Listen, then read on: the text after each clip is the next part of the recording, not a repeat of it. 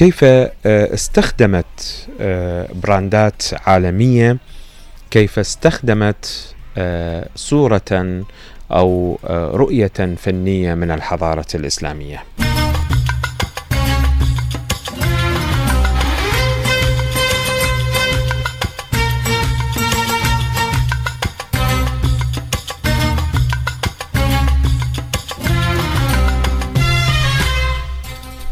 طبعا الكثير من البراندات العالمية في مجالات العطور آه، في الملابس وفي الساعات كذلك وفي الكثير من الأكسسوارز سواء كانت للنساء أو الرجال استخدمت الفن الإسلامي بالتحديد فن الحضارة الإسلامية في آه، منتجاتها.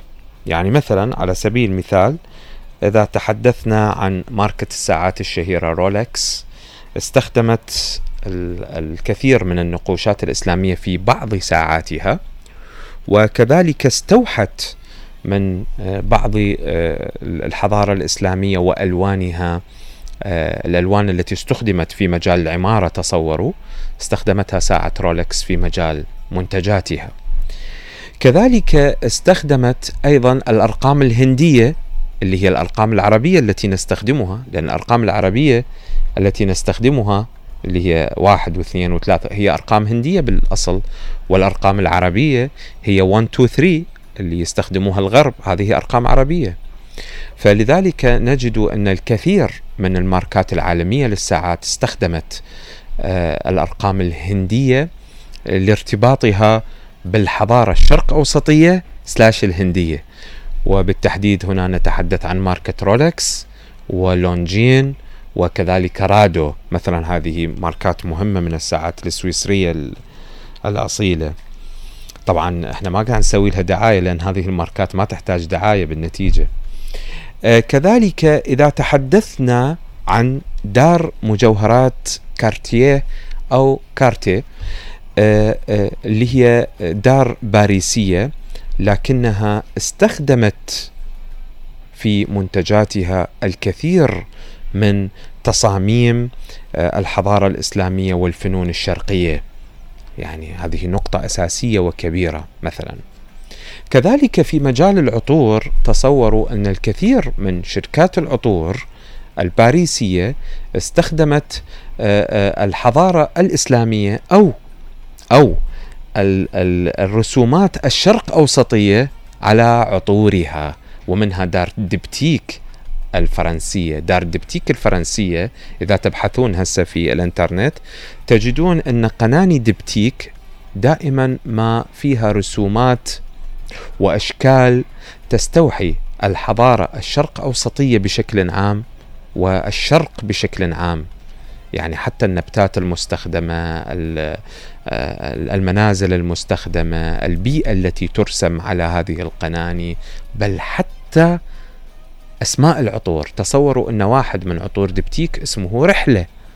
رحلة كأنما رحلة إلى الشرق وهو عطر شرقي أورينتال مثلا على سبيل المثال. طبعا عالم العطور عالم كبير جدا يحتاج ليمكن حلقة ومحاور.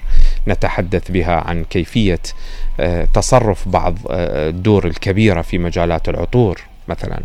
ومنها كما قلنا دار دبتيك التي تستوحي الحضارة الشرق أوسطية في عطورها. دائما العطور التي آه، تكون قريبة إلى العود قريبة إلى البخور قريبة إلى يعني منتجاتها عفوا تقوم على العود على البخور إلى آخره باعتبارها شرقية. فلذلك تستوحي قنينة العطر وأشكال العطر وغيرها من الحضارات الشرقية. كارتيه دار مجوهرات عالمية آه، باريسية تستخدم في منتجاتها وتقتبس من الفن القديم في الحضارة الإسلامية والفنون الشرقية. مزيد من التفاصيل حول هذا الموضوع بصوت شهلة محمد. قد تكون دار مجوهرات كارتية العالمية معروفة بجذورها الباريسية لكنها بحثت منذ فترة طويلة عن الإلهام خارج حدود فرنسا. إذ تضمنت زخارفها نبات الصبار الصحراوي ومجموعة من التماسيح الغريبة ورسومات جسدت القطط الكبيرة. ليظل التأثير الأكبر الذي شكل أبرز أعمال العلامة المصنعة للمجوهرات الفخمة هو الفن الإسلامي. وفي معرض بعنوان بحثا عن الحداثة. أقيم في العاصمة الفرنسية باريس نظم متحف الفنون الزخرفية ومتحف دالاس للفنون برنامجا لتسليط الضوء على الدرجة التي استلهمت منها مجوهرات كارتية أشهر وأنجح تصاميمها مما اقتبس من الفن القديم في الحضارة الإسلامية والفنون الشرقية. العرض الرائج الذي تم تنظيمه منتصف عام 2022 ولا يزال حتى الآن يثير الكثير من النقاشات والتحليلات. لما ورد فيه من أعمال وتصميمات. كان يضم أكثر من 500 قطعة أصدرتها الدار بتأثير مباشر من الفن الإسلامي. يقول مدير العلاقات للعلامة التجارية يبدو أن الأشكال المختلفة للفن الإسلامي كان لها تأثير عميق على اللغة الإبداعية في كارتيه وتابع أن هذا الأسلوب استمر لسنوات طويلة بسبب الاحتمالات اللانهائية للأنماط الهندسية التي ابتدعها المسلمون.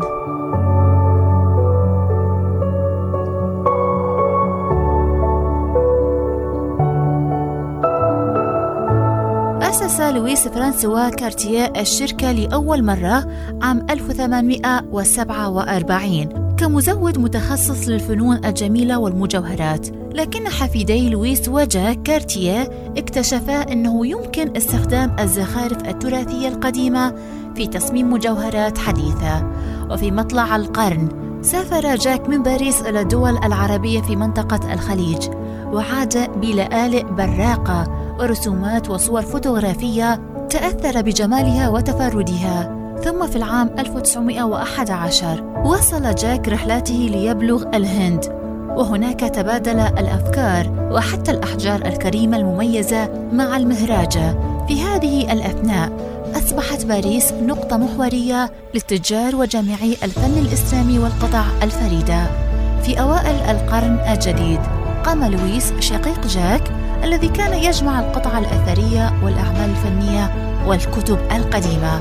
بزيارة معرض أساسي حول هذا الموضوع في متحف الفنون الزخرفية شكلت هذه التأثيرات شهرة المجوهرات والأشياء الثمينة التي أصدرتها دار كارتية.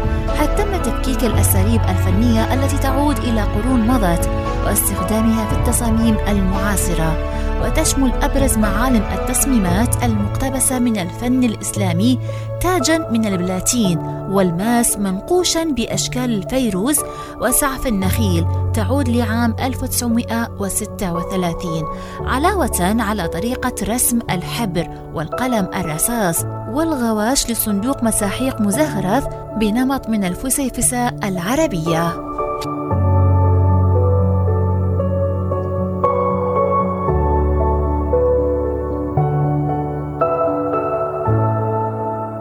كذلك آه، إذا آه، لم نتحدث عن كارتيه فنحن أمام فان كليف وبرادا وهي أيضا دور كبيرة للمجوهرات والعطور والملابس. استوحت الكثير من تصاميمها من الفن الإسلامي والحضارة الإسلامية.